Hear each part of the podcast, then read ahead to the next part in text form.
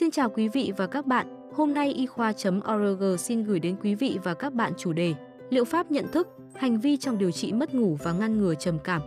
Theo Reuters Health, một thử nghiệm lâm sàng ngẫu nhiên cho thấy những người lớn tuổi mắc chứng mất ngủ ít có nguy cơ trầm cảm hơn khi họ áp dụng liệu pháp nhận thức hành vi so với liệu pháp giáo dục về giấc ngủ. Thử nghiệm bao gồm 291 người, lớn hơn hoặc bằng 60 tuổi, mắc chứng mất ngủ có sức khỏe bình thường hoặc không bị trầm cảm nặng trong vòng một năm gần đây. Những người tham gia được chọn ngẫu nhiên để tham gia quá trình can thiệp trong 2 tháng với liệu pháp nhận thức hành vi N bằng 156, 2 tháng điều trị kiểm soát tích cực bằng liệu pháp giáo dục giấc ngủ N bằng 130. Thành viên của hai nhóm tham gia các buổi sinh hoạt với các chuyên gia khoảng 120 phút hàng tuần và kéo dài trong 24 tuần. Trong đó liệu pháp nhận thức hành vi được một nhà tâm lý học cung cấp, còn liệu pháp giáo dục giấc ngủ do một nhà giáo dục sức khỏe cộng đồng cung cấp. Giáo dục giấc ngủ bao gồm hướng dẫn sinh hoạt giấc ngủ, thói quen và tầm quan trọng của kiểm soát và hạn chế stress. Thời gian theo dõi trung bình ở hai nhóm là 36 tháng. Theo báo cáo trên tạp chí JAMA Psychiatry, trầm cảm ít xuất hiện ở nhóm được can thiệp bởi liệu pháp nhận thức hành vi, tỷ lệ nguy cơ là 0,51.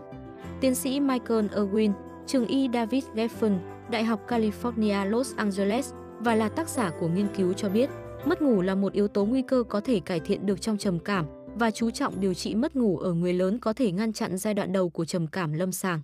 Theo ông, những người mắc chứng mất ngủ nên được điều trị kịp thời với liệu pháp nhận thức hành vi. Điểm chính của nghiên cứu là trầm cảm nặng hoặc tái phát gặp ở 19 người tham gia, chiếm 12,2% trong nhóm được can thiệp bởi liệu pháp nhận thức hành vi và 35 người, chiếm 25,9% trong nhóm giáo dục về giấc ngủ. Có 4,1 trường hợp trầm cảm trên 100 người trong nhóm được can thiệp bởi liệu pháp nhận thức hành vi so với 8,6 trên 100 người trong nhóm giáo dục về giấc ngủ. Điều thứ yếu là liệu pháp nhận thức hành vi giúp cải thiện chứng mất ngủ hơn liệu pháp giáo dục giấc ngủ. Sau khi điều trị có tổng số 71 bệnh nhân 50,7% trong nhóm được can thiệp bởi liệu pháp nhận thức hành vi giảm chứng mất ngủ so với 49 bệnh nhân 37,7% trong nhóm giáo dục về giấc ngủ. Ngoài ra, khi các nhà nghiên cứu chỉ xem xét những người đã cải thiện tình trạng mất ngủ thì nhóm được can thiệp bởi liệu pháp nhận thức hành vi vẫn ngăn ngừa trầm cảm hiệu quả hơn liệu pháp giấc ngủ. Trong số những bệnh nhân giảm tình trạng mất ngủ, có hai người 4,9%, trong nhóm được can thiệp bởi liệu pháp nhận thức hành vi đã từng bị trầm cảm nặng so với 17 người 14,8% trong nhóm giáo dục về giấc ngủ. Lưu ý hạn chế của nghiên cứu là tỷ lệ ngừng thuốc trong quá trình theo dõi 24 tháng đầu. Mặc dù vậy, nghiên cứu bổ sung thêm bằng chứng cho thấy điều trị mất ngủ với liệu pháp được can thiệp bởi liệu pháp nhận thức hành vi có thể ngăn ngừa trầm cảm.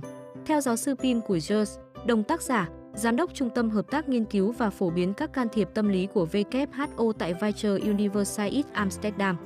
Của Jers cho biết, nhiều bác sĩ vẫn kê đơn thuốc benzodiazepine nhưng dùng thuốc chỉ có tác dụng tạm thời và có nguy cơ gây nghiện lớn.